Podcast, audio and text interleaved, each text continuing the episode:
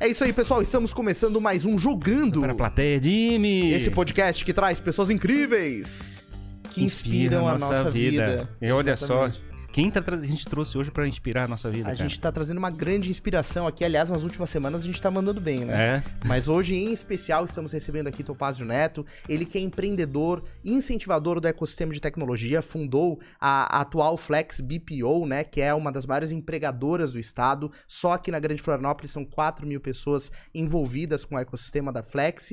E é o atual vice-prefeito de Florianópolis, né? Uhum. Em breve deve assumir a prefeitura Deve também da ter, deve ter, eu ia comentar isso. Exatamente. e ele disse que a melhor ideia não é a minha nem a tua, mas aquela que a gente vai construir juntos, não é, é isso, Topázio? é isso aí. Essa, Seja essa é a minha, esse é o meu lema de vida, Opa. Perfeito. entendeu? Porque eu acho que ninguém é dono da verdade e toda ideia pode ser melhorada. E aí transitou de te- empresa de tecnologia É. para o serviço público agora. Isso, isso. Hoje É, eu vamos- sou servidor do público. Vamos ver, vamos ver. Vamos, como- vamos vamos ver ver isso esse aí. papo. Joga a vinheta pra gente então, Dudu, que a gente já volta.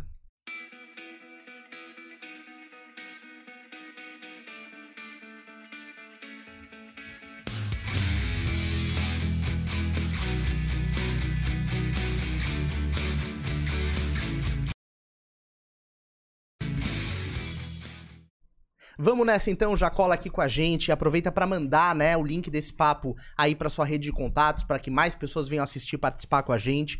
Curta o vídeo pra espalhar o YouTube, entender que é um excelente conteúdo e mais pessoas assistirem e acima de tudo, participe no chat, mande a sua pergunta, a sua dúvida, que a gente vai ter o prazer de trazê-la aqui. É, começamos com a nossa pergunta clássica, que eu já, eu já sei a resposta, mas é importante deixar pro público, né, Exato, a gente, é que a gente gosta de chamar a atenção das pessoas que inspiram a nossa vida e estejam. É, em- a gente gosta bastante que os- as referências que a gente tem sejam muito próximas da gente. Então, uma das perguntas que a gente sempre pergunta é saber se a pessoa nasceu, daqui, nasceu aqui, é próximo daqui, trabalhou aqui. E a gente queria entender a sua história de vida no começo, assim. É, Tá se você bom. é manezinho da ilha. Tá bom, tá bom, vamos lá. Bom, primeiro, Jimmy Ferrari, obrigado pelo convite. Eu acho que é super legal estar aqui, né? Uma experiência nova para mim, primeiro que eu participo, então. Opa. vamos lá. Primeiro, primeiro de muitos, tomara. É. Cara, eu sou eu sou manezinho da ilha, como a gente costuma dizer, aquelas pessoas que nasceram aqui, né? Então eu tenho 59 anos, vou fazer 60 no dia 16 de abril. E nasci aqui em Florianópolis, sou filho de uma família daqui, meu pai e minha mãe também são daqui. E eu nasci exatamente ali no, no- na frente do campo do Havaí. Quem pensa que é lá na, na costeira, não é. Onde era o campo do Havaí, na rua Bocaiúva, que hoje é o Shopping, Shopping Beira-Mar. É. Então, na frente do Shopping Beira-Mar, ali que eu morava, não nasci exatamente ali, nasci na Carmela Dutra, Uhum. mas eu morava ali quando nasci. Então, nasci ali e fiquei ali até os 10 anos de idade, mais ou menos 10, 11 anos de idade, morando numa pequena casinha ali, né, ao lado... entre- Ali, ali era longe do centro, não era? é, pô, ali. é, Naquela pro época era longe. centro você tinha que pegar um ônibus para ir pro centro. Mas que Era- troço engraçado. era- Nossa, hoje é tudo centro. Não, mas o mais legal é o seguinte, que quando eu morava ali, o mar batia nos fundos da minha casa, Uhum. né? Porque como não tinha as avenidas... Era na altura do Casquidum ali, por ali? naquela- Entre, entre o Casquidum e a macarronada italiana, Ah, naque- naquela quadra ali, Aham. né? E a gente morava no meio de dois bares. Tinha um bar de um lado, um bar do outro, né? Uhum. O, o bar, esse que eu chamo do outro, era onde era a sorveteria que tinha o nome do meu avô. Então, quem é mais velho de Florianópolis vai lembrar do Bar Topázio, que era do meu avô, Aham. e que era uma sorveteria tal. O pessoal dizia que tinha um bom sorvete de, de picolé de coco e tal. Uhum. E eu nasci ali e o mar vinha atrás de casa. Então a gente saía do quintal de casa e ali estava dentro d'água, praticamente dentro d'água. Né? Então ali eu, eu nasci ali, estudei no Colégio Menino Jesus, no meu primário, né? Então eu ia a pé dali até o Menino Jesus, né? Era, porra, tranquilo de ir, não tinha problema. Quando meu pai ia almoçar em casa, às vezes ele me levava de Fusca até o Menino Jesus. Estudei no Menino Jesus até o quarto ano, do pré até o quarto ano. E aí depois nós somos quatro irmãos, né? Na época que eu estudava ali só tínhamos dois, eu e a minha irmã, mas era muito caro, não tinha como ir pro catarinense. E o pai, Uhum. funcionário público, porra, deu para pagar o menino Jesus, mas o catarinense não dava. Aham. Aí eu tentei o colégio de aplicação, era sorteio, etc, não não deu certo e fui para a melhor experiência da minha vida. Fui estudar no Instituto de Educação. Sim. Então, estudei no Instituto de Educação da quinta série, entrei lá com 11 anos, e fui até o segundo ano do científico na época, né? Que era o ensino médio, lá no final. Uhum. E aí, no segundo ano, eu saí para fazer o que tinha na época chamava terceirão, Aham. no Bardal, na época do Bardal. Por quê? Porque daí eu ia fazer vestibular, então meu pai arranjou uma grana e me pagou o terceirão. E eu fiz o terceiro ano e o cursinho ao mesmo tempo. Naquela E- época a e gente qual fazia era- isso. E qual era o teu objetivo? Era, naquela- era uma tecnologia já naquela época? Não? O que que Naquela época eu fiz vestibular na Federal para Engenharia Civil. Hum. Porque meu pai trabalhava numa repartição chamava DNR, Hum. que hoje é o DENIT. E era uma casa de engenheiros. Meu pai era advogado, mas era uma casa de engenheiros. Meu pai dizia: Não, tu tem que fazer engenharia civil para fazer concurso público pro DNR. Porque lá, quem manda lá são os engenheiros. Cara, e eu gostava muito de matemática, de física e tal. Eu falei: Olha, não vai ser difícil para mim fazer. E eu fiz eh, vestibular para engenharia civil na Federal, passei para o primeiro semestre de 1980, né? E comecei a fazer engenharia civil. E aí, quando eu estava na metade do primeiro semestre, alguém disse assim: Cara, tem um curso muito legal aí, que é um curso de administração que é à noite, que era ESAG, Uhum. né? Sim. É à noite, eu nunca tinha ouvido falar na ESAG. Uhum. Eu falei assim: Ah, mas como é que faz? Não, tem aqui o vestibular, se inscreve. Eu fui lá, me inscrevi, passei na ESAG e comecei a ESAG na metade do ano de 1980. Então eu fazia dois cursos: Uhum. um, di- um durante o dia, que era lá na Federal, e um outro à noite na ESAG, Uhum. né? Perfeito. E fui levando isso durante um bom tempo. Não consegui terminar o curso de engenharia, fui até a sexta fase. E, e aí, por outros motivos, depois, e terminei a ZAG. Só que quando eu tinha. Isso foi em 1980. Em 82. Ah, detalhe. Em 80, quando eu entrei, na terceira semana eu conheci minha mulher. Nossa. Minha atual mulher. Uhum. Né? Ela estudava na mesma sala que eu no curso de engenharia. Uhum. Eu brinco com ela. Não foi muita vantagem, porque eram 45 meninos e 5 meninas. então ela teve 45 para escolher. Né? Graças a Deus me escolheu. Então ela escolheu o melhor. Ela me escolheu. Ela escolheu melhor, né? Porque tinha muita opção, então ela pegou o Ela melhor. escolheu melhor, tinha mais para escolher, né? E aí a gente começou a namorar ali, casou, estamos casados há 40 anos, né? E em 82 ela, ela quis começar, porra, mas peraí, já estamos namorando dois anos, a gente não vai casar, aquele papo, não sei o que. Eu falei, como é que eu vou casar? Eu sou um duro, não trabalho, faço duas faculdades, não tenho dinheiro para nada. Disse, ah, então peraí, deixa eu ver. Daí ela começou a olhar o que, que tinha de concurso público na área. Aí apareceu um concurso da Caixa Econômica Federal e ela disse, ó, hoje nós vamos lá se inscrever para o concurso da Caixa. Eu falei, que concurso? Não, não, vamos comigo. Uhum. Chegamos lá, inscrevemos eu e ela para o concurso da Caixa Econômica. Passamos os dois, eu comecei logo a trabalhar. Cara, Ela, ela passou um pouquinho depois, começou a trabalhar também. Ela ficou trabalhando lá 14 anos. E aí a gente já estava ganhando uma grana, ela já estava toda animada para casar. Apareceu o concurso do Banco do Brasil. Ela disse: Ó, Banco do Brasil, ganha quase o dobro do que ganha a Caixa. Visionária, Vamos, vamos fazer um concurso. Vamos lá, nós dois fizemos um concurso. Eu passei, porra, numa classificação boa. Logo fui chamado no, no Banco do Brasil, daí pedi demissão da Caixa, eu fui trabalhar no Banco do Brasil. Ela passou também, mas um- numa classificação um pouco pior. Continuou na Caixa e eu fui para o Banco do Brasil. Hum. Então eu fazia engenharia de dia, exag à noite e trabalhava de madrugada no Banco do Brasil. Começava às 11 da noite até às 5 da manhã. E 5 da manhã a gente vinha aqui, ó, vizinho com vocês na ABB, a gente vinha fazer churrasco às 5 da manhã. Nossa. Cara, e eu durei mais dois anos nessa história. Sim, mas dormia quando? Não, pois é, eu dormia. eu chegava em casa às 6 e meia, eu dormia até 11 e meia, 11 e meia ia pra Federal, daí almoçava lá no RU, estudava. Mas pra quê? Já tinha comido churrasco? Eu não entendi. É, não, mas não era todo No dia, no né? dia. Pô, churrasco todo dia não ia dar, de vez em quando só. Aí é, ia pra Federal, seis horas ia pra Exag, estudava até às 10, pegava o ônibus, ia pro centro, pegava o ônibus do Banco do Brasil, porque eu trabalhava lá em São José, no SESEC, que era de Sim. madrugada, onde fazia compensação de cheques e tal. Ah, e aí coisa. podia escolher um turno de madrugada. Daí, daí eu escolhi o turno de madrugada lá, Entendi. entendeu? Só que eu durei dois anos nessa história, daí desisti da engenharia, então eu só fazia ESAG e Banco do Brasil. Uhum, E fiquei ali trabalhando no Banco do Brasil por quatro anos, até 86. uhum. Me formei em 85 na ESAG. Aí todo cara que forma em administração diz assim, pô, peraí, eu não vou ficar trabalhando em banco o resto da vida. Era um emprego excelente, né? Sim, o cara se, se aposentava no Banco sim, do Brasil. sim. assim, Os né? meus amigos da época estão todos aposentados Sim. aí na cidade. Tem um monte de amigo aposentado. e aí eu falei pro meu pai, então eu já falei para vocês, meu pai era funcionário público, né? Daí quando foi em 86, eu falei pro meu pai assim, ó pai, é o seguinte, eu vou pedir demissão do banco. Uhum. Cara, Dele, ele, pelo amor de ele, Deus. ele dizia assim, pô, eu só não vou te deserdar porque eu não tenho nada para te dar de herança, mas senão, senão eu te deserdava aqui, né? Mas, gente, a cidade aqui de Florianópolis, ela nasceu literalmente com funcionário público. Sim, total, to- Naquela época era assim. É? Tanto é, que, tanto é que eu pedi demissão do banco para ir trabalhar numa empresa, na Frangos Macedo. Uhum. Quem é de Florianópolis conhece, era Sim. uma produtora de frangos local. Hoje é JBS, mas era, era a maior empresa do litoral de Santa Catarina que produzia frangos. Sim. Né? E uma vez o fundador lá, o Dr. José Macedo, estava procurando um financeiro e perguntou para um amigo dele, que era professor na minha faculdade, lá na ESAG, dizia, um fulano, na verdade não é fulano, é professor, é, professor César Pazzo, professor, lá na ESAG não tem um cara bom de finanças e tal, não sei o quê. Daí o professor César disse, olha, eu não dou aula de finanças, mas vou perguntar para quem dá. Daí ele foi lá e perguntou para um professor que é um querido, chama professor Fernando Melo. Fernando, tivesse algum aluno lá que tu recomenda tal? Daí o Fernando disse, não, tive, mas olha, o cara mesmo que eu poderia recomendar é o Topaz, mas ele está no Banco do Brasil, ele não vai pedir demissão do Banco do Brasil. Imagina. Ele não vai sair de lá. Ele não vai sair de lá. E aí ele recomendou. E de repente eu estou em casa um dia, o professor César me liga e diz, olha, fulano quer falar contigo e tal.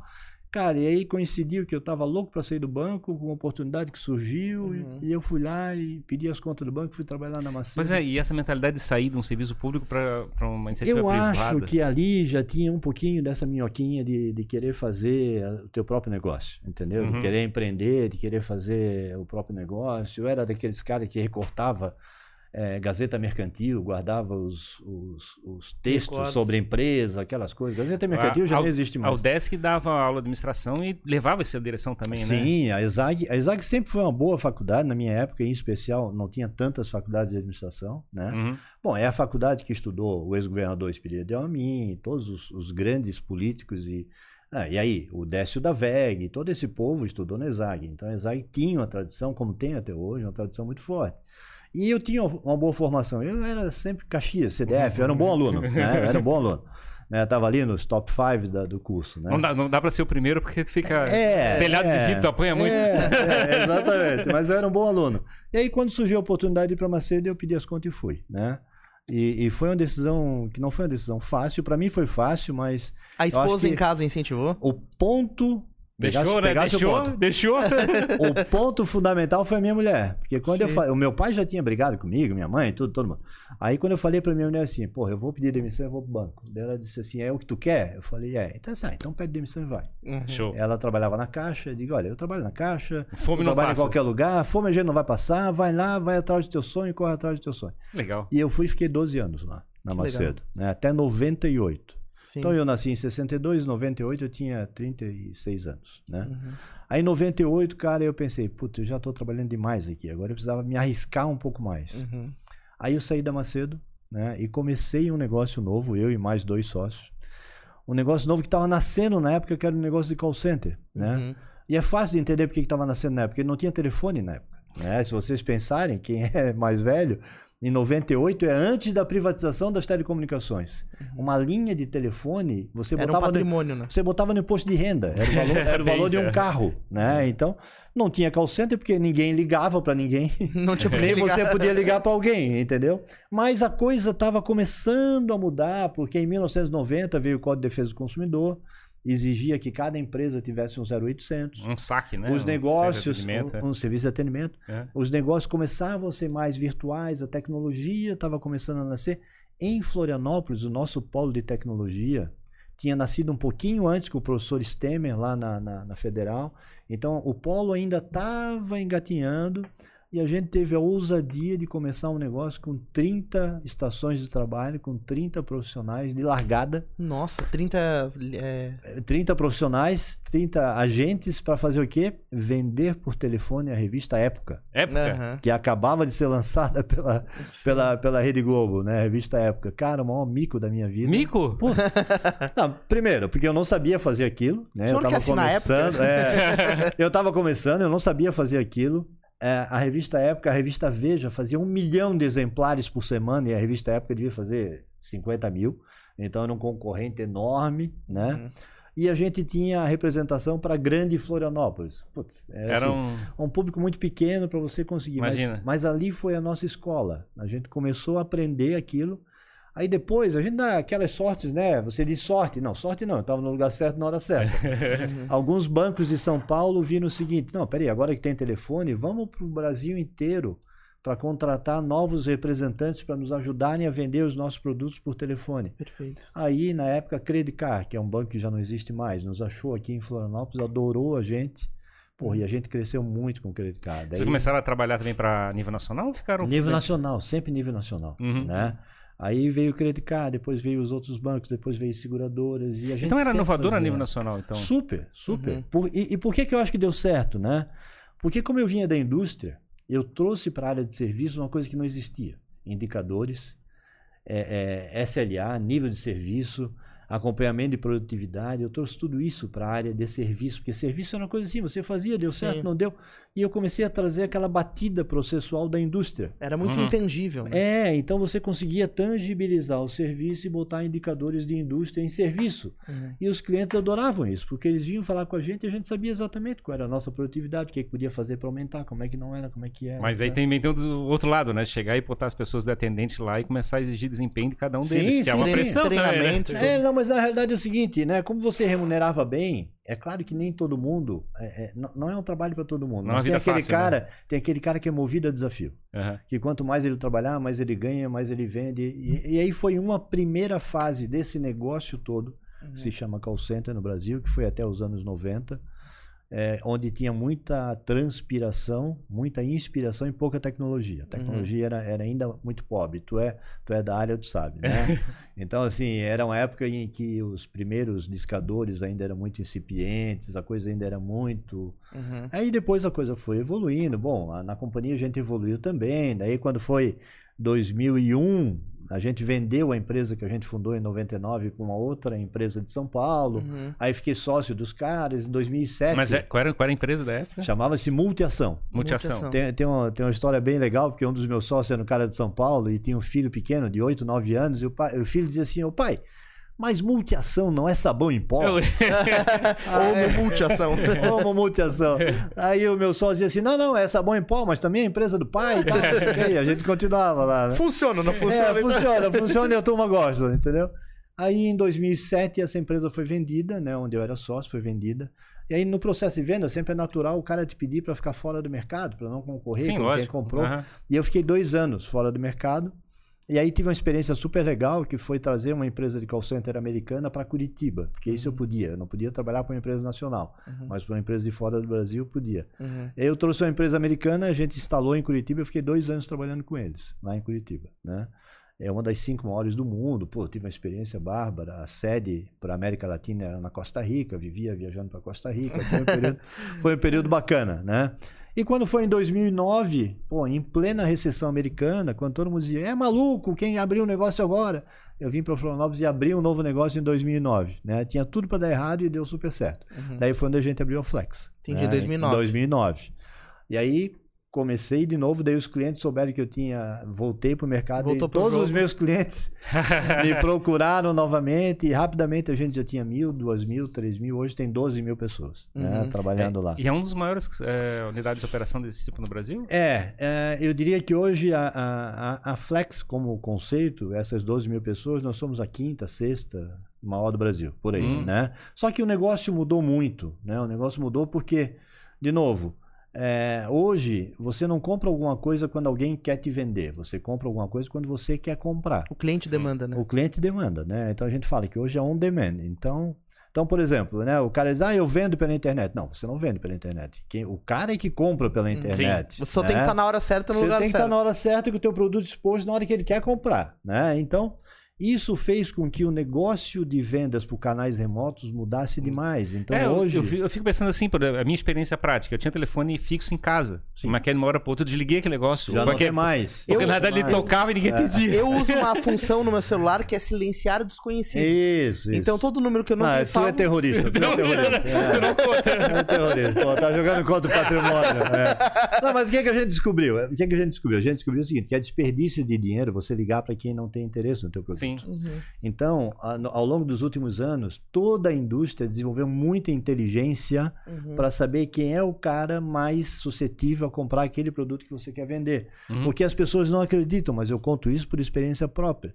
Eu tinha, na época, já faz um tempinho que eu não estou mais no dia a dia da companhia, né? Mas eu tinha na época gravações de pessoas que agradeciam o fato de receber uma ligação para a gente ofertar determinado produto. Que legal. Pessoas do interior do país, pessoas lá do Nordeste, pessoas de lugares que não tinham a oferta daquele produto. Uhum. E você ligava, oferecia pro cara, o cara disse, pô, que bacana, vai me Uhum. ajudar agora. De repente, por exemplo, você tinha um cara que tinha dificuldade de crédito, você ligava pro cara e oferecia um cartão de crédito pré-aprovado, que ele bastava ele aceitar e ele recebia um cartão na casa dele e passava a usar. Na verdade, o problema era a conectividade, de certa Sim, forma. Porque a sim. pessoa simplesmente não participava do mercado. Exato. Então o cara não participava do mercado porque não tinha na cidade dele, ou ele não era bancarizado, etc. Uhum. Mas ele era um cara bom, ele tinha Claro. bom crédito, etc. né? Imagina. É. Então é claro que assim, ó, Tem gente que odeia venda por telefone, eu sou um deles, né? Eu odeio a venda mal feita, Claro. né? É, como eu odeio também a abordagem mal feita quando eu vou comprar um carro, quando eu odeio a abordagem mal feita quando eu entro numa loja Uhum. é, de roupa. É que tem que ter a sensibilidade de quem tá do outro lado, Sim. saber o momento que a pessoa tá, né? Agora, agora, uma coisa que a gente tem que ver é o seguinte: essa indústria, durante anos, empregou centenas de milhares de pessoas no Brasil. Sem dúvida. Eu fiz uma conta outro dia, só em Florianópolis, em Florianópolis, de 98, que eu comecei a trabalhar no ramo até hoje, mais de 50 mil pessoas trabalharam com a gente. São 20 anos. Tava X, pô, são, são gente 20 passou- anos, são 20 anos, mas mais de 50 mil pessoas. Aí diz assim: ah, pô, mas então deve ser um emprego muito ruim, porque 50 mil pessoas passaram. Não é. É que é, é, o jovem, quando ele se forma com 18 anos, quem é que dá emprego para um cara de 18 anos sem Sim, experiência? Vamos claro. ser sinceros. Sim. Ninguém. Sim. Ninguém dá emprego para um cara de 18 anos. E quando dá emprego, é um emprego que ele não vai aprender nada. Sim. Ó, fica aqui distribuindo esse folhetinho na, na porta Uhum. da loja. Não. A gente dava um emprego que o cara aprendia a trabalhar com tecnologia, aprendia a se comunicar, ele tinha treinamento e capacitação, ele ganhava por performance, ele tinha totalmente formalizada a relação dele com carteira assinada, então ele começava a ter todos os direitos trabalhistas a partir do primeiro dia. Ele já sabia como é que funcionava o Exato. mercado de trabalho. E que acontecia o seguinte, seis meses depois ele já era um cara desejado pelo mercado. Sim. Claro. Porque ele era Eu um me lembro cara... da experiência da, quando tava na Agora, eu contratei um monte de gente que trabalhou em call center. Sim, É, então... mas que, é- já tinha alguma referência. É. Pitch de venda. Ele já. Todo- já sabia que tem que falar com RH, tinha- É. você sabia toda a estrutura. Sabia trabalhar em equipe, Exato. sabia o que, que era atingir uma meta no final Tem, do tem um troço engraçado que ontem a gente fez uma entrevista Isso. com um cara que, é um, que ele, tá- tá- ele tem uma presença na internet, ele, ele é poliglota, ele fala várias línguas. Tem Ah, é? quatro línguas, tá aprendendo mais três, quer aprender a falar Meu sete Deus. línguas. Isso. E aí a gente tava falando sobre a, como é que começou a carreira dele. Eu trabalhei no call center. Aí a gente falou assim: a gente vai, amanhã a gente vai conversar com alguém que tem call É, center. exato, ele, ah, trabalhei lá. Pô, ó, ó, tem- Foi o, emprego de, o primeiro emprego de todo mundo de Floripa, foi lá. Sim, sim, tem, tem algumas pessoas famosas. Glória Maria, da Rede Globo, começou como, como operadora de, de- Aham. de call center. Eu tenho um monte de amigos que trabalham em bancos hoje que começaram como operadores de call center porque era a oportunidade que você tinha. A gente está falando, gente, de 1998, 2000, Claro. 22 anos atrás. Qual era a oportunidade de emprego que tinha em Florianópolis há 22 anos atrás? Uhum. Pensa bem. Sim. Quase perfeito. nada, Quase, quase, nada. nada. Tanto é que a maioria das pessoas que começaram comigo lá atrás hoje são diretores de empresas, gerentes de grandes companhias. Que, pô, é, foi uma escola, né? Foi uma escola. E aí, então, é é o que eu sempre falava, né? Quando o cara dizia, ah, porque o cara me liga três vezes por dia. Primeiro que eu acho que as grandes operadoras de telecomunicação, elas destruíram esse mercado. Uhum. Se você pensar hoje, as ligações mais inoportunas que você conhece são de operadoras de telecom. Sim. Porque o cara tem todas as tuas informações e mesmo assim ele insiste em oferecer o mesmo produto Uhum. 20 vezes durante o mês. É, que, assim, é só porque ela não paga Vence telecom. pelo cansaço, né? Te te vence pelo cansaço. Então é só porque ela não paga telecom, né? Uhum. Porque senão ela não faria isso, porque Claro. é jogar dinheiro na lata do lixo. É né? verdade, é verdade. Me tocando Entendeu? aqui, É. dos números que eu tenho bloqueado no meu celular aqui, eu tenho Oi, Vivo. tipo É, assim, exato. exatamente. É os que mais Exato, tem. exato, porque assim, ó, o cara do mercado financeiro não faz isso. Ele te faz uma Não. oferta, você não quer, ele sabe que a tua vida muda. Ele vai te ligar daqui a três meses. Porque Sim. a tua vida pode ter mudado e você pode querer a oferta dele. Deixa lá no Mas ele não vai te ligar amanhã, entendeu? Porque ele é organizado, ele não rasga dinheiro e tal. Então a gente foi evoluindo, aí o que, que aconteceu? No, nos últimos três, quatro, cinco anos para cá, a gente viu que o mercado ia mudar. Né? Não é só a voz Uhum. que, que é canal remoto. Então, toda, toda a mídia, de maneira geral, mudou, a oferta de produtos mudou, e você não usa só o telefone hoje para fazer. O telefone é mais uma das ferramentas Mais um que você canal, né? usa. Mais um canal. Então, em 2017, 2017, a gente começou a investir fortemente em tecnologia. A gente já vinha investindo, mas mais fortemente, comprou algumas companhias que trabalhavam na área de software e a gente construiu plataformas robustas, onde hoje a gente usa SMS, WhatsApp, Chatbot. chatbot, eh, as mídias sociais e também o telefone, Uhum. mas todos os canais integrados, onde o, o- o cliente pode passar de um canal para outro sem, sem ter dificuldade. Ele é abordado pelo SMS, ele pode vir para o WhatsApp, ele pode receber uma ligação Uhum. Para fechar um negócio e depois eu posso mandar ele para a Uhum. mídia social e assim Aí cai esse cai negócio naquele- é muito legal. Cai naquele negócio que eles chamam de Big Data, né? De Sim, chegar e juntar sim. tudo e tentar ver qual é a melhor maneira o de o fazer. melhor canal Omnichannel. para ele, o Omnichannel, é, né? Ou, ou, é, é, o multimídia, né? O canal multimídia, né? Então, é, isso hoje fez com que a Flex se transformasse em apenas um braço de uma companhia que a gente chama de Convert. Uhum. Então, tem a Flex, tem outra companhia de tecnologia que chama Code 7, que é a que desenvolve toda a plataforma, etc. Tal, e está crescendo um monte, cresceu um monte na pandemia. Ela tá a- focada, essa está focada em vender tecnologia. Vender, produzir tecnologia e vender tecnologia. E a Flex é cliente dela. Uhum. É uma cliente que, sei lá, compra dela 20% do faturamento dela, a Flex compra. E a gente tem uma terceira companhia que chama CX Design, que é uma empresa de consultoria, que ajuda eh, os clientes a eh, estabelecerem jornadas de relacionamento com os seus consumidores. Uhum. Como é que faz? Eu começo com uma ligação, eu começo com SMS, eu começo na mídia social e trago ele para SMS e jogo ele no WhatsApp. Como é que eu faço Que isso? tipo de profissional faz isso? É um psicólogo? É um engenheiro? Quem Na é realidade, é, é- originalmente era um profissional de atendimento que migrou para a área de TI e acompanha. Então é muito teste AB, você vai testando e vai construindo as jornadas. Mas tem lá psicólogos, tem lá gente de operação, tem lá gente de TI, os caras vão, vão, Uhum. vão colocando e vão testando. E aí tem muito auxílio de Big Data, Analytics, é, é, Esse, esse negócio é perfil. muito absurdo, assim, porque de um tempo pra cá eu tenho resolvido muitas coisas por WhatsApp e o a operadora de celular que eu uso, o melhor cana- can- canal que eu uso pra falar com eles é o Twitter. É.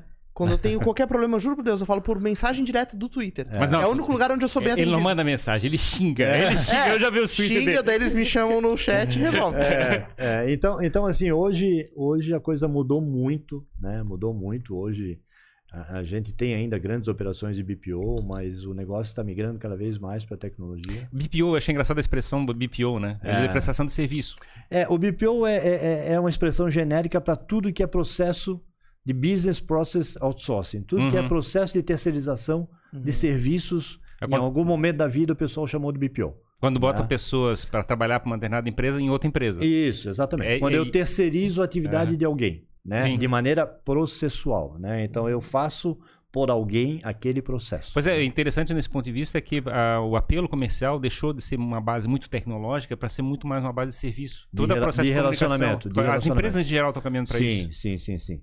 Então, é, as empresas chegaram àquela conclusão, né? De que é melhor ter um cliente para muito tempo do que ter o cliente uma vez só. Então, fazer uma venda só. o que pesa é o relacionamento. Uhum. Claro. né? Então, e aí isso, cara, isso tem que ser feito profissionalmente. Se você imaginar, quando você atinge um determinado volume de clientes na tua empresa que você tem que se relacionar com eles profissionalmente, tem que pôr tecnologia, você tem que pôr gente dedicada, porque senão não consegue fazer. E como é que tá essa integração, Topaz, da, da- do uso de inteligência artificial e atendimento automatizado, é, esse relacionamento? Porque também isso tá acontecendo, né? Tá, Tá. se expandindo muito. Direto tem é, Tem, pessoas tem, tem, tem artificiais bot que me que, ligam. tem bot que se acha É. gente.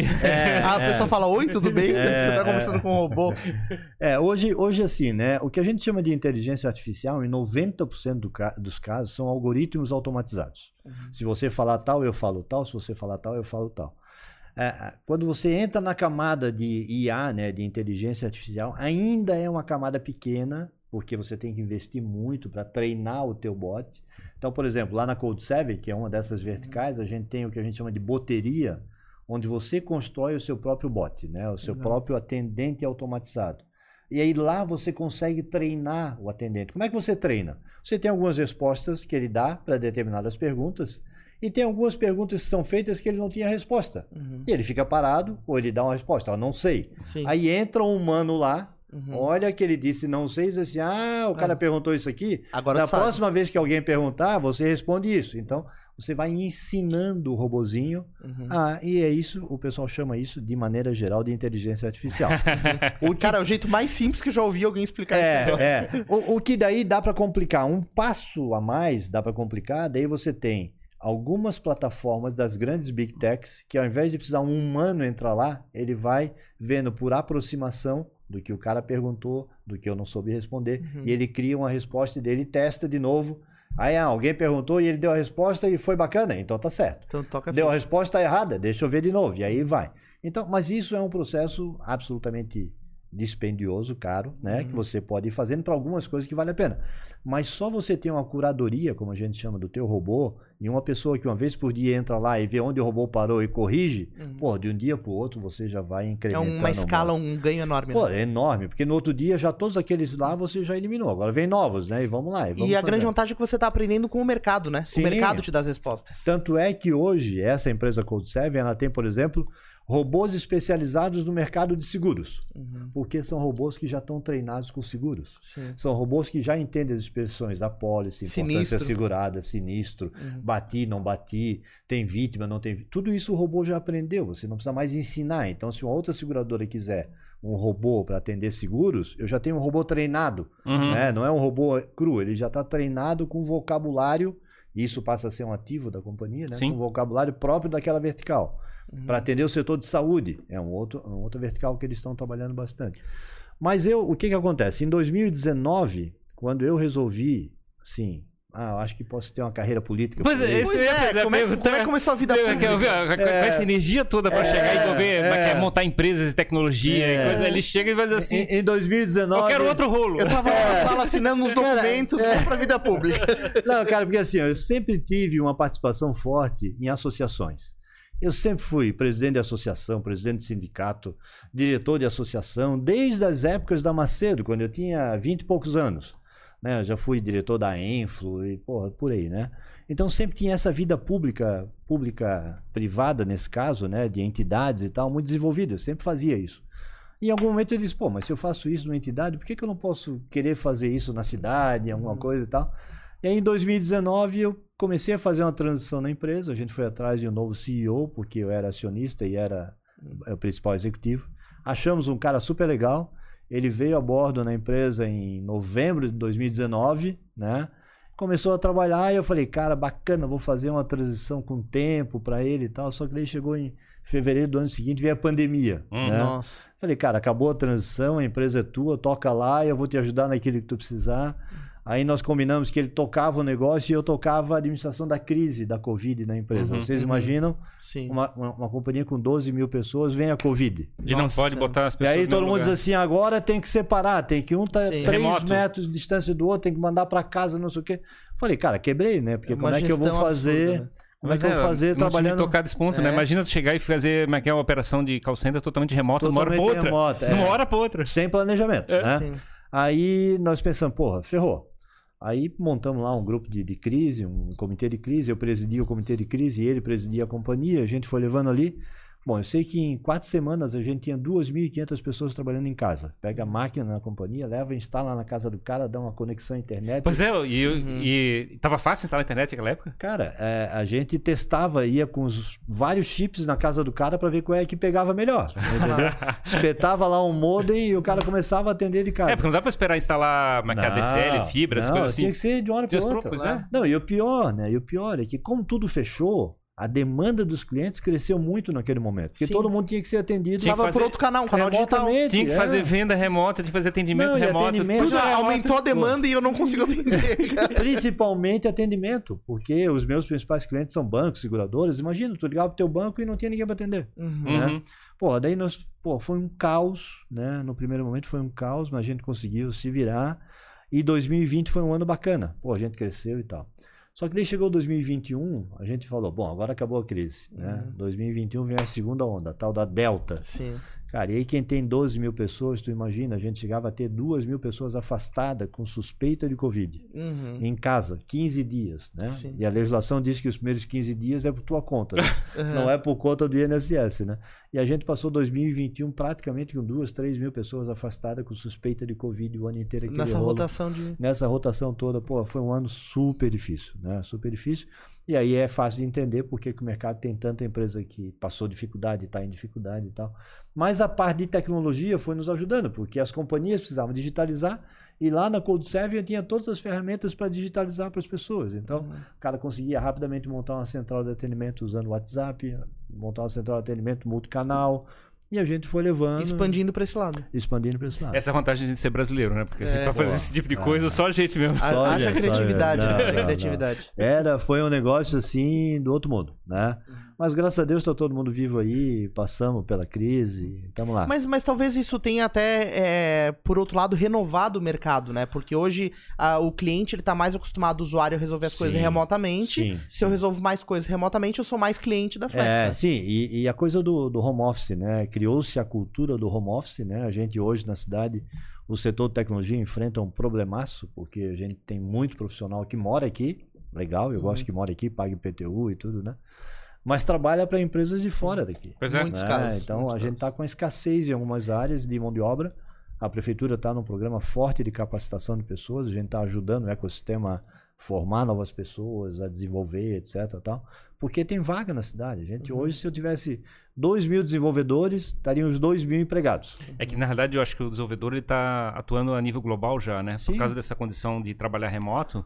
Quebrou-se essa barreira, né? Antigamente Exato. o cara dizia: não, pô, mas eu vou contratar um cara na Bahia para trabalhar para minha empresa aqui em Florianópolis. Uhum. O pessoal da Code 7 lá, outro dia eu dei uma brincada. Eu falei, cara, quando é que vão voltar a trabalhar? Eles disse, "Tô, rapaz, nós podemos voltar, mas metade do nosso time não mora mais em Florianópolis. Tá morando, tá morando no Brasil inteiro. E até entendeu? fora, né? É. Até fora. é. Vou fazer uma reunião, vou fazer uma reunião presencial. é. É, imagina.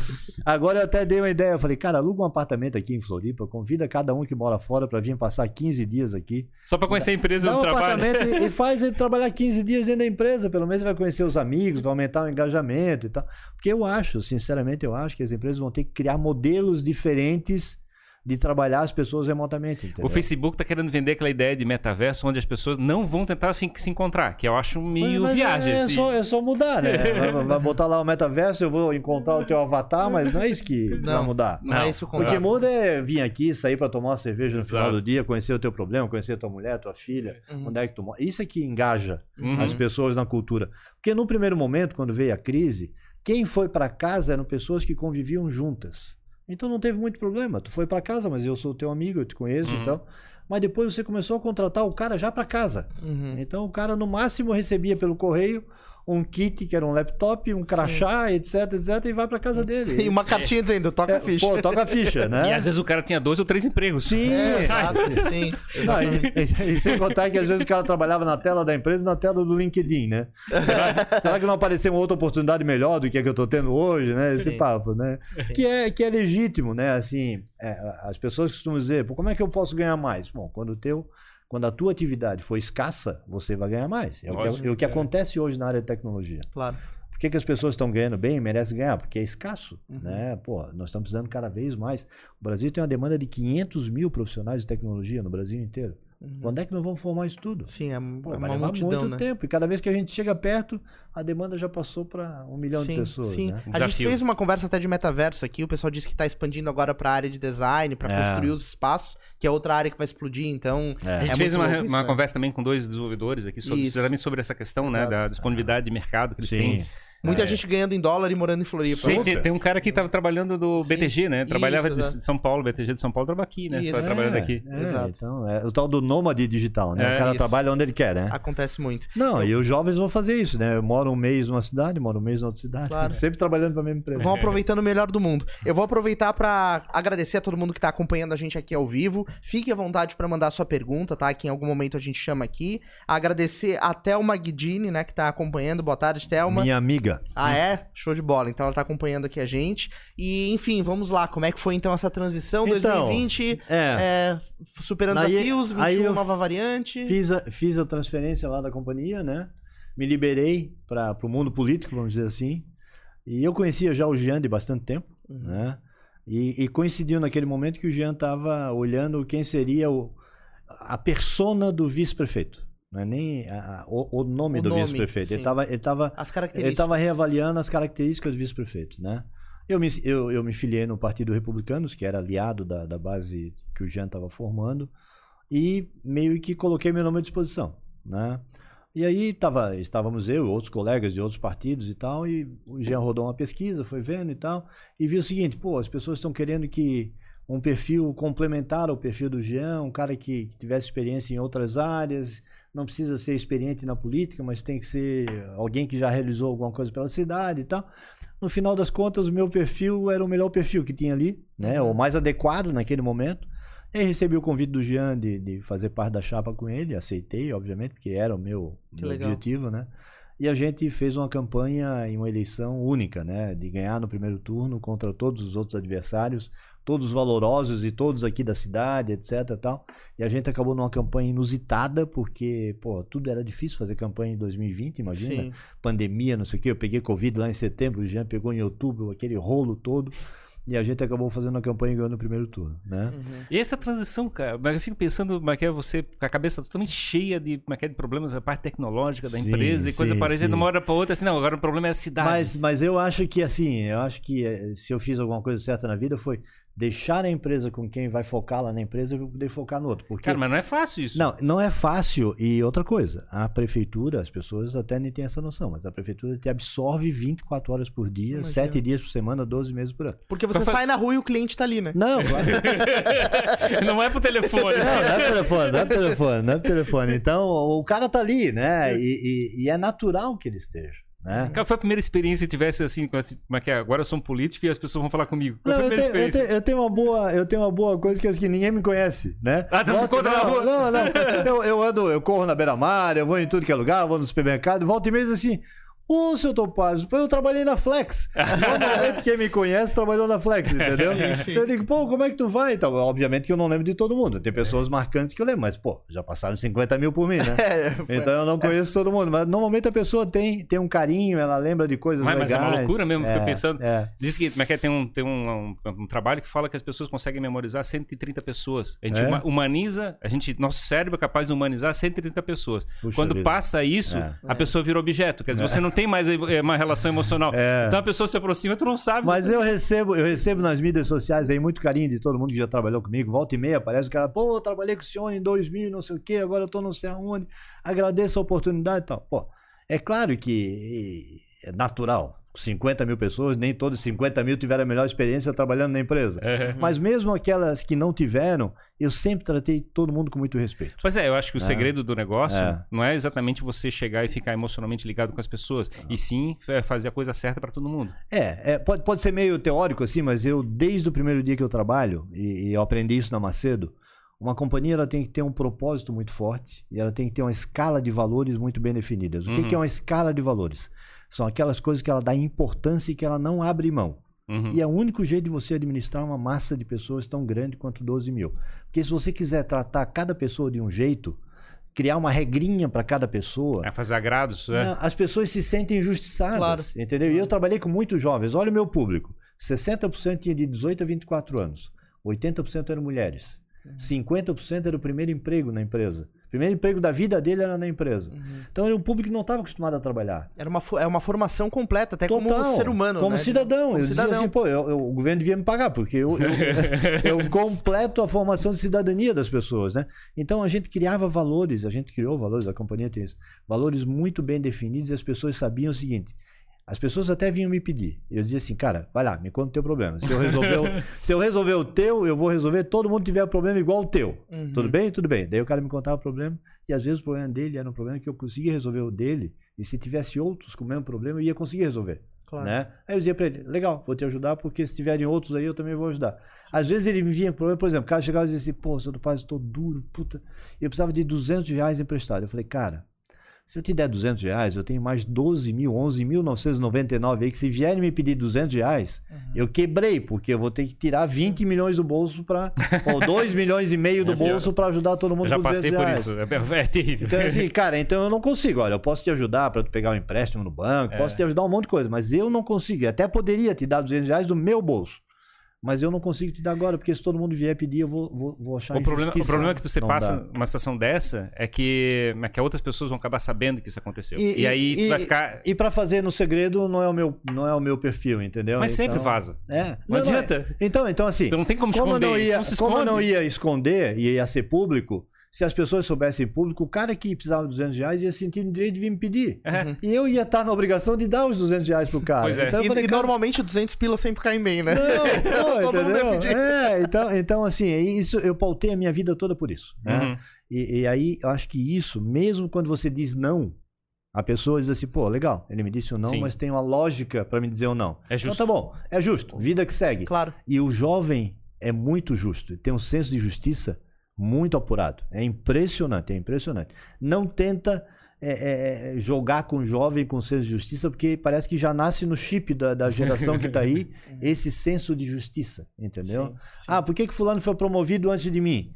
Aí você diz, não, fulano foi promovido por isso, por isso, por isso. Não, tá certo. Realmente ele Uhum. tem isso tudo. Não, e aceitou e na boa. Claro. Tá, e, ninguém, vai- e ninguém te parou na. Você tá falando da questão do Maqueda entrar na, É. na vida pública. Ninguém te parou pra falar assim, pô, tu, tu ficasse como vice-prefeito agora. Como é que é? Eu quero te cobrar isso, coisa Não, parecida. não, as pessoas me pedem muita coisa na, na rua. Pedem assim, serviço, né? Melhorias. Pô, a minha rua, não sei o que e tal, minha, sei lá, tem um buraco ali. E aí, rua. como é que faz pra lidar com isso? cara? Não, o que, que eu faço? Eu encaminho, né? Eu- Uhum. o, que, o que nós estamos fazendo, eu e o Jean, é criando estruturas na prefeitura que isso não dependa só da gente. Uhum. Né? Onde a prefeitura tenha uma, uma, uma estrutura que o cidadão, por exemplo, tem um buraco na tua rua. E a tecnologia tem para isso, né? Bate uma foto do buraco, manda no meu WhatsApp da prefeitura, que isso vai cair lá na área de obras, eles vão botar na prioridade para tapar aquele buraco lá. Tem que ser uma coisa mais automatizada, Claro, que não claro. dependa de você conhecer alguém que trabalha na prefeitura, ou coisa A- parecida. Até pra ser escalável e ser é, comum, né? Sim, sim, e, sim. E, e Topaz, a, a política, de uma maneira geral, né? A administração pública, né? Que são coisas dissociadas,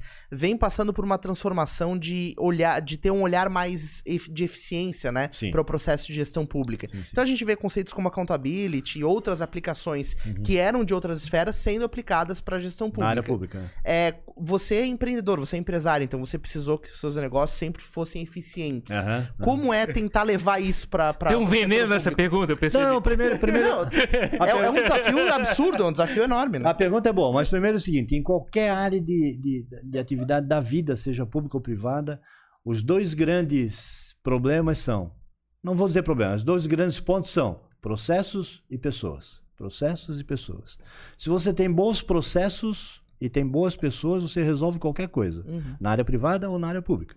Então, o que eu tento fazer na prefeitura, junto com o Jean, é ter as melhores pessoas, e a gente tem um time muito bom, e construir os melhores processos na prefeitura. Então, é isso que eu estava falando do buraco, né? Se eu tiver um processo bem desenhado, onde o cidadão identificou um buraco na rua dele, e ele entre no começo do processo, e o processo seja capaz, como a gente fala em administração, né? De resolver aquele problema dele ao longo de uma semana, dez dias, pô, é legal, tá valendo. Porque, vamos, vamos imaginar, é, é, gestão de RH, tem na empresa privada, tem na empresa pública. Processo, tem na empresa privada, tem na empresa pública. Gente boa, tem na empresa privada, tem na empresa pública. Problema, tem na empresa privada, tem na empresa pública. O que, que eu estou copiando? Não estou copiando, mas eu tenho falado muito sobre isso. Da iniciativa privada. Modernamente, o que, que a iniciativa privada fez? Botou o cliente no centro da decisão. Exato. Pode pensar. Qualquer, vocês aqui, qualquer empresa que quer ter sucesso, põe o cliente na- no, no centro da decisão e vê. Pô, como é que eu faço para satisfazer esse cliente aqui? Uhum. Ah, melhora o processo, melhora o produto. Tá. O que, que eu estou fazendo na prefeitura? Botando o cidadão no centro da decisão. Uhum. Olhando o interesse do cidadão. Como é que eu atendo melhor esse cidadão que mora em Florianópolis? Sob o ponto de vista de infraestrutura, de serviço, de educação, de saúde. Claro, e a gente tem que melhorar em muitas áreas, porque a cidade é dinâmica, é um Claro. organismo vivo. Mas sempre que eu focar no cidadão, eu vou ver o que é melhor para esse cara. E aí eu vou construindo coisas para isso. Então, Acho que a hoje- crítica que ele estava falando aqui com respeito da Maqueda tem uma certa dificuldade quando é o serviço público de chegar e fazer os processos estabelecerem de Sim, forma é, sim. consistente. Sim. Tan- Estando numa empresa, teoricamente você pode chegar e dizer assim, é assim que eu tô mandando e de Isso, papo. isso. É, eu tenho hoje, né, na prefeitura, eu tenho todos os órgãos de controle, né, que ficam nos controlando, né? Então eu tenho o Tribunal de Contas do Estado, tenho o Ministério Público, eu tenho a- a- a- o próprio cidadão, as redes sociais, a imprensa, todo mundo Tem muito controla prefeitura. stakeholder, tem muito... Sim. Os stakeholders eles são os mais variados. Mas o, o que eu, o que eu costumo dizer, e aí voltando naquela história do- que a gente falou no começo, a melhor ideia não é minha nem a tua, mas Sim. aquela que a gente vai construir junto. Você ter um olhar múltiplo sobre a necessidade do cidadão é importante, porque às vezes você olha um lado. Quando você vira assim, tem outra necessidade que você não tinha visto, mas alguém que está daquele lado vê. Sim. Então, se você construir bons processos para atender essa necessidade, e sobretudo, sendo muito sincero, porque nem todos os processos são fáceis, os problemas são fáceis de resolver. Ou, ou muito- ou muitas vezes viáveis, né? Ou, de- é, ou não, ou não são viáveis economicamente, É. ou coisa parecida. Então, você olhar na- na- no rosto do cidadão e dizer, cara, eu entendo a tua dor, mas eu não consigo resolver já. Me dá um tempo, deixa eu organizar isso aqui, que uma hora eu vou resolver. Né? E se você tiver credibilidade para que ele acompanhe, obviamente que, como tudo na vida e na iniciativa privada, é assim. Se você faz a promessa, você vai ter que cumprir, porque Uhum. senão você perde credibilidade. E Perde. na prefeitura, eu, apesar de a função de vice-prefeito, é, é, a função de substituir o prefeito. Essa é a função que está lá na lei orgânica, não tem outra. Uhum. Eu é que sou meio metido, já me dá algumas missões, eu vou lá, né? Dá um espaço. Cumprindo outras missões, mas senão o meu negócio era só substituir o prefeito. Então eu tenho tomado muito cuidado na prefeitura de fazer as colocações naquilo que eu sou capaz de, de resolver, naquilo claro. que eu sou capaz de colocar dentro das atribuições e da autoridade que eu tenho hoje dentro da cidade. Agora, uhum. eu estou é, trabalhando muito para cada vez mais entender todos os problemas da cidade, etc. Eu vi o teu Instagram lá, tem muita visita dos, dos, locais da, da muito, prefeitura. Muito, muito, muito. Tem muito, passeado muito. bastante, então? É, não, passeado não, porque quando eu vou lá, eu saio com uma lista de demanda. demanda, né? Floripa é uma cidade de muitas vocações, né, Topaz? Assim, a gente tem muitas possibilidades para exercer. Ah, o setor de tecnologia é muito forte, né? Sim. Você compõe ele, de certa maneira, como empreendedor. Uhum. É, o, qual que é a sua visão para a cidade, assim, o, o teu objetivo é, de, de caminho, porque a gente está caminhando muito forte pro lado da tecnologia, uhum. outras iniciativas estão se associando, a gente já é uma referência nacional e internacional em muitas áreas. Sim. Mas que, qual é o teu sonho para Floripa? É, eu vejo o seguinte, ó, Floripa precisa continuar se desenvolvendo, né? Mas esse desenvolvimento tem que ter um objetivo: ajudar na inclusão das pessoas, né? Quando você olha Floripa, não dá para olhar pela média. Se você ir lá no IBGE olhar a média de Floripa, é uma cidade que tem ponto .94 de IDH, tem uma renda média de 5 mil reais, etc, etc. Mas quando você entra e mergulha na cidade, você vê que a realidade não é essa. Uhum. Eu tenho uma, um IDH de 0,94 na média, mas eu tenho ainda bolsões de vulnerabilidade na cidade que precisam ser trabalhados. Eu tenho uma renda média de 5 mil reais, mas a realidade não é essa. Se a gente olhar para o lado, a gente vai olhar um monte de gente que ganha mil reais, mil duzentos reais, mil quinhentos reais, dois mil reais. Então, o meu, a minha visão de Florianópolis é, é uma cidade que cresce, mas precisa crescer de maneira organizada, se desenvolver e ajudar a reduzir desigualdades e incluir pessoas. Uhum. Como é que faz isso? Focando nas regiões de mais vulnerabilidade, trabalhando para gerar oportunidades de trabalho e emprego para as famílias e para as pessoas que estão vindo, porque a renda liberta, né? Quando você tem uma renda, você se liberta, você tem a oportunidade de estudar, de trabalhar, de crescer na vida. O setor de tecnologia é muito bacana, porque ele nos ajuda uhum. muito. Mas o setor de turismo também é muito importante. Claro. O setor de comércio e serviços de maneira geral. Então, quando a gente começa a botar a tecnologia nos outros setores da cidade, você vai criando um produto imbatível. Uhum. Né? Você tem uma cidade que é sonho de desejo de, da maioria dos brasileiros. Todo mundo quer conhecer Florianópolis. Uhum. O Jean, no primeiro mandato dele, e agora a gente, nesse segundo mandato, está transformando a cidade.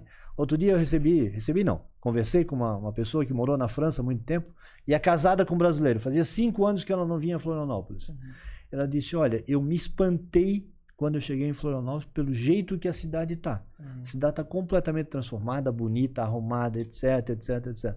É que a gente parece aquela, aquela piada do sapo, né? A gente tá dentro da água, Sim. bota no fogo, vai fervendo, a gente não percebe claro. as mudanças. Mas o cara que vem aqui e cinco anos atrás não vinha, vem aqui agora, ele sente a diferença da cidade. Então, continuar desenvolvendo a cidade, porque a cidade seja uma cidade arrumada, ordeira, que gere oportunidades, que valorize o trabalho das pessoas, é o meu objetivo quando eu penso em termos de Florianópolis. A gente, será que a gente vai é, ficar, digamos, a gente tem uma história no lado do turismo, aí tá a gente crescendo bastante no lado da tecnologia, Sim. e tem outros eixos, teoricamente, que a gente até tem conversado, a gente conversou com vários é, músicos, cantores, é, gente... É da gastronomia. Gastronomia. Das artes. É, né? Das artes. A gente vê, assim, uma certa... Eu acho que tem um outro eixo que a gente talvez esteja aqui começar a é, trabalhar, que é o lado da cultura, Sim. como negócio. Com certeza. a, a o que se fala modernamente é que um bom produto turístico é aquele que junta ambiente físico com a questão cultural.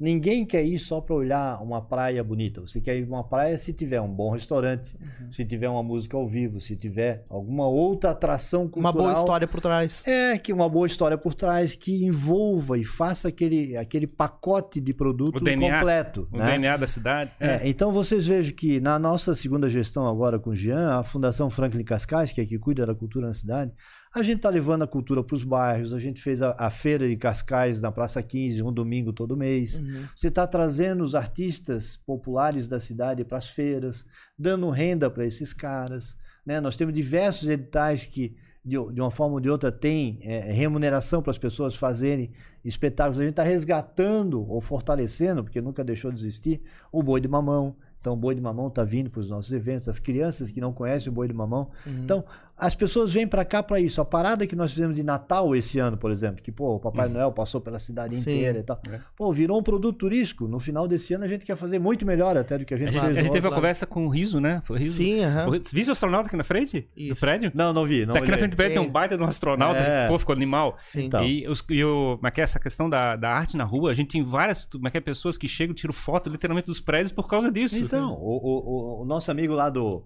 do, do roteiro Manezinho, esqueci o nome dele, que ele vai lá e faz o roteiro para mostrar os painéis do centro de Florianópolis. Uhum. Né? Loucura, né? Porra, é, é um negócio bárbaro. Florianópolis agora, a gente tem para esse ano, o riso faz parte do, do, do processo, sei lá, mais 10 ou 15 painéis que vão ser espalhados Sim. pela cidade. Sim, e são Então, todos muito lindos. Isso é cultura, né? Pô, você emprega, olha, para fazer um painel daquele, olha quantas pessoas trabalham. O Riso assina lá, porque é o cara intelectualmente responsável, mas ele contrata um monte de gente para ajudar a pintar, etc, etc. Né? Claro, Então, movimenta, né? é. Eu vou aproveitar para trazer uma perguntinha aqui do nosso chat. É, o Reginaldo pergunta, né? Boa tarde, é, Sr. Topázio. É, como é, natural e morador da cidade, é, na sua opinião, é, qual foi sempre o maior desafio ou problema da cidade? Se ele ainda existe, ou qual é o maior desafio da cidade, na sua opinião?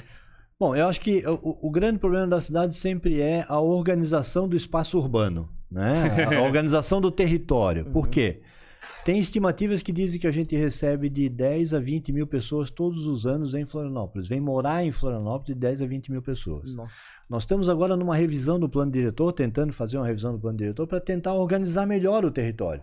Porque essas pessoas às vezes vêm e dependendo do- da classe social, do nível de renda, ele vai morar onde dá. Uhum. Então, às vezes, dá para morar numa casinha lá numa região onde está invadida. Então, é mais um a invadir uma região. Às vezes, o cara vem e vai morar em outro lugar.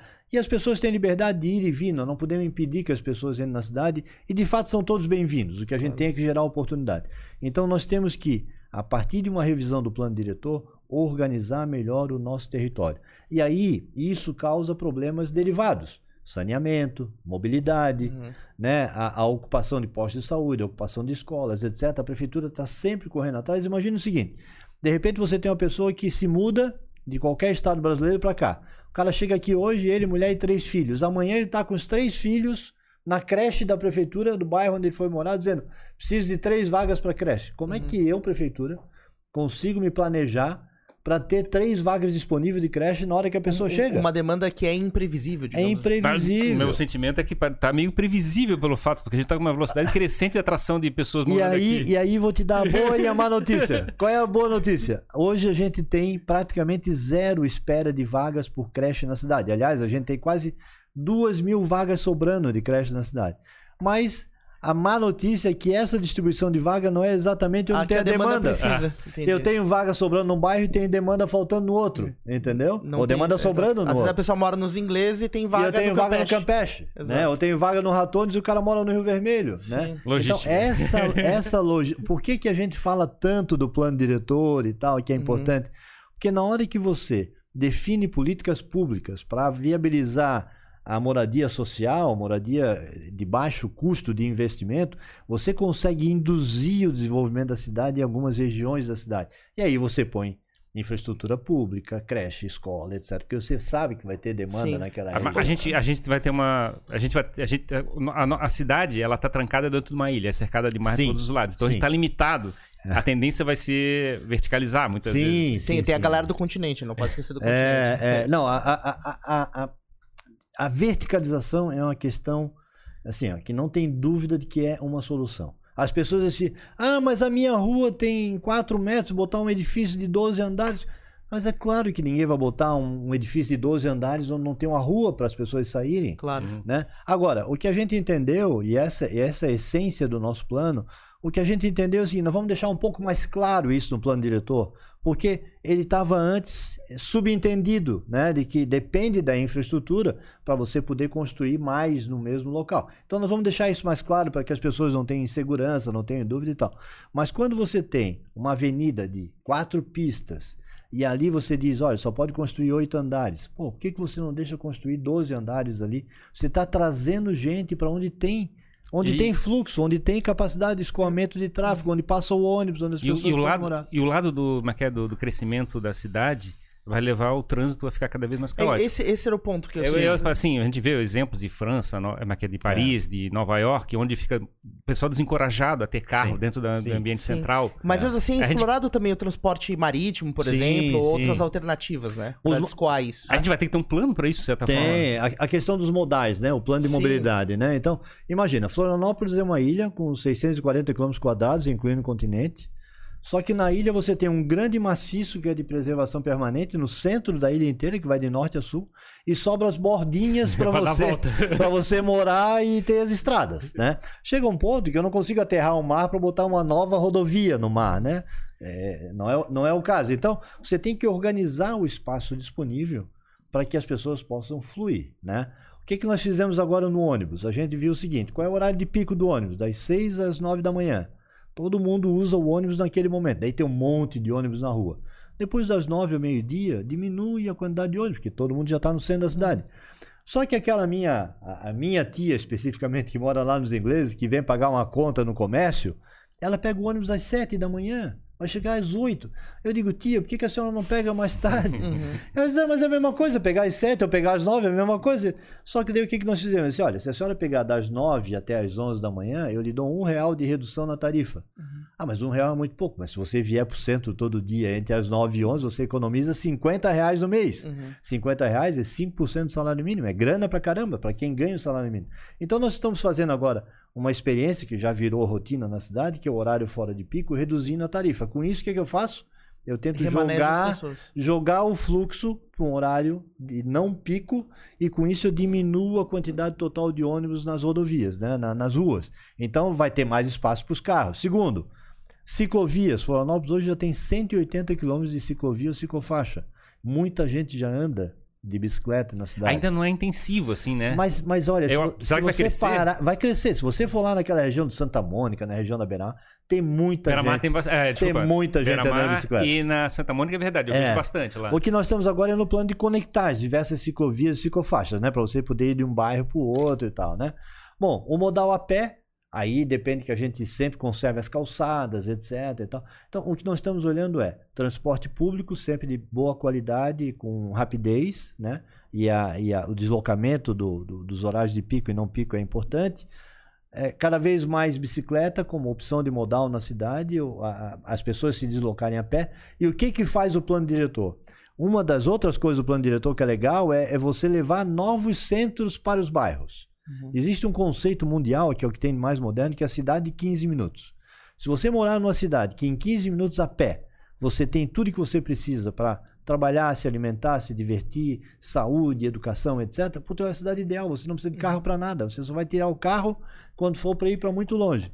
Então, o plano diretor está levando a possibilidade de você ter no Campeche, nos ingleses, no Rio Vermelho, em Ponta das Canas, em Jurerê, um centro, um mini centro, onde você Uhum. tem é, moradia, você tem comércio, você tem serviços, Nos todos ingleses isso já acontece bastante. Nos né? ingleses já acontece. Agora, no Campeche, por exemplo, que foi um bairro criado essencialmente residencial, tudo que tem no Campeche hoje as pessoas trabalham lá, Uhum. mas se ela quiser um alvará, muitos deles não conseguem alvará, porque lá só se permite residencial. Sim. Então, A gente, tem, como um- é a gente tem um problema do. é muito do serviço público ainda está centrado na parte central da ilha. Também. E com muitos moradores no continente. Quer dizer, a gente faz pressão em cima da ponte pra caramba nesse problema. É, é. É. Ou, é, eventualmente, até a gente poderia distribuir um pouco o serviço público, né? Sim. Botar de um lado e de outro. Mas daí tem aquela, aquela questão das pessoas que já estão acostumadas é, daquele e- mesmo jeito, né? E, e o, o modal de transporte marítimo tem? Tá no O- radar? O isso? marítimo está no radar e tem uma boa notícia que é o seguinte: como se você sai de Florianópolis pelo mar, com exceção que você vá para um outro bairro, que eu também acho que é uma opção, por exemplo, sai do centro, vai até Santo Antônio, vai até Canasvieiras ou até o Ribeirão.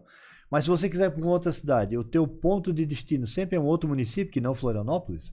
Florianópolis não consegue sozinho regular o. Eu tenho que ter a, a outra parte. A gente né? fala, por exemplo, ali da Palhoça até o. É, então eu tenho que combinar com o prefeito de Palhoça. Ah. Ó, vamos fazer, não vamos fazer? Quais são os horários? O Estado não se envolve, no caso, é só Agora, as, as então, suas cidades. então, como tem diferentes cidades, quem se envolve é o Estado. Né? Pois é, eu fiquei pensando. Então, o Estado agora fez um negócio super legal. Ele chamou um banco de desenvolvimento, o BID, assim, pô, faz um estudo para mim para ver se é viável o transporte marítimo. Uhum. Porque existia uma lenda urbana de que a, a tarifa seria tão cara do transporte marítimo que ninguém ia usar. Uhum. Imagina que fosse 25 reais para você atravessar de São José para Florianópolis usando. um- Não um- vale a pena. ah, o cara não ia nunca, ele vinha de carro, ia continuar indo de ônibus.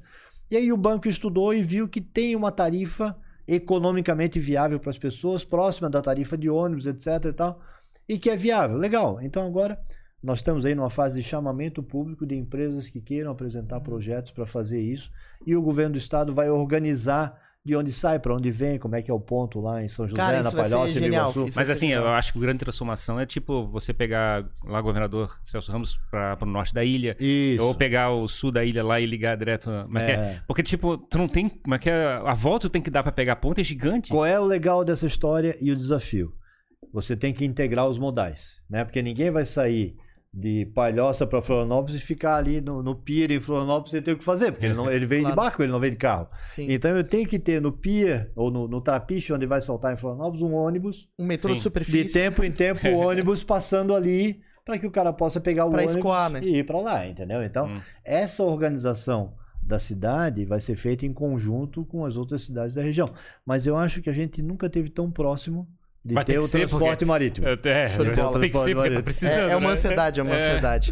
Mas é isso. Bom, a gente tá, tá chegando em cima do nosso horário aqui pra, Meu pra esse Deus do papo. céu, E eu- passou voando, né? Ah. Tem, tem muita Ele conversa fala, é, vai que é, acontecer. o Tapaz tinha falado que ah, vai ter 20 minutos, não vai conseguir É. falar mais do que isso. Não, a uma hora já foi. A uma hora já foi. Mas é, é sempre muito bom poder discutir esses assuntos, né? É, bom, as perspectivas pra cidade são boas, então, nessa. São, Essa são, são muito boas. Florianópolis é uma cidade com né, um grande passado, um, um presente excepcional e um futuro brilhante. Né? Uhum. Então, eu acho que o que nós precisamos cuidar é cuidar da nossa cidade para que a cidade seja boa para todos nós vivemos. Uhum. Que apesar do turismo ser uma fonte importante de receita, ele só vem se for bom para quem mora aqui. Uhum. Então, o que nós temos é que construir uma cidade cada vez melhor para que a gente e os nossos filhos, os nossos netos vivam em Florianópolis.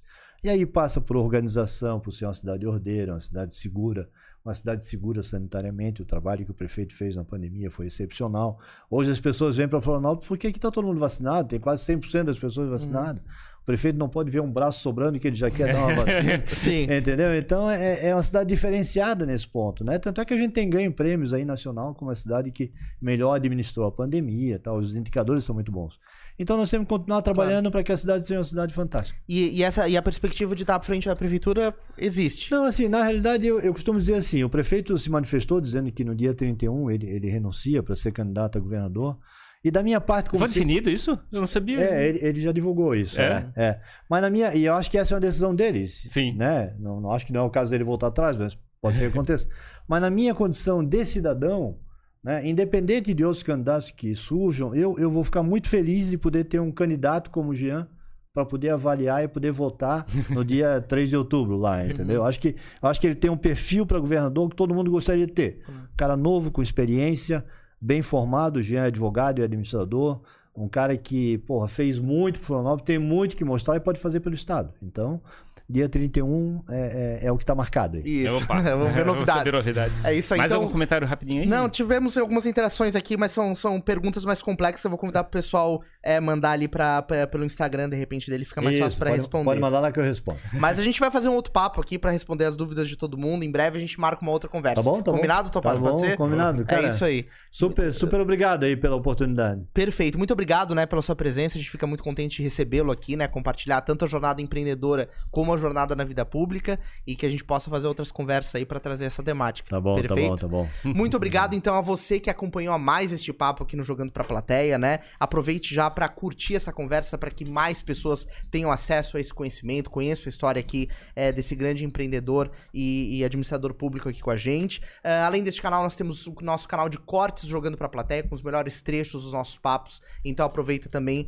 é, para se inscrever lá. Eu podia aproveitar para fazer comentários, né? O que vocês acharam do nosso papo. Faz Isso. uma avaliação para verificar se a gente conseguiu é cobrir bastante os assuntos. Boa, boa. É, Exato. as preocupações que vocês têm com respeito à prefeitura né, da Exatamente, Florianópolis. exatamente. Então continua mandando aqui que a gente vai, vai seguir respondendo, independentemente de quanto você tá vendo esse vídeo, a gente vai estar olhando os comentários aqui, beleza? Então é isso aí, muito obrigado a você que acompanhou e até o próximo episódio do Jogando. Pra plateia. Valeu. Obrigado, de, Topaz. Muito obrigado, obrigado e foi muito bom aí. Valeu, valeu, valeu. Show de bola. Tchau, tchau, pessoal. Falou, gente. Até mais. Tchau.